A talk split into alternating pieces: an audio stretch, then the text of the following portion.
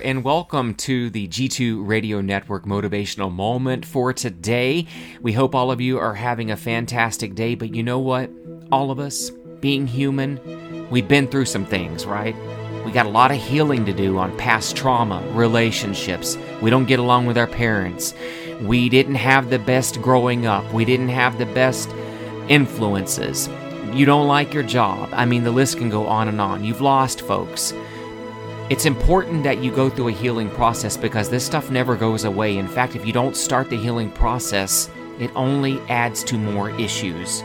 So remember that you can heal by meditation, relaxation, prayer, laughter, physical activity, doing something for others, and at the very basic level, accepting ourselves as lovable human beings, just as we are.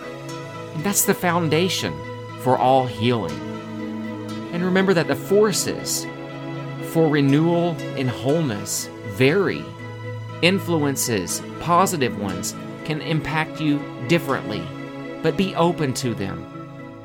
And may you reach out to them and find that healing today.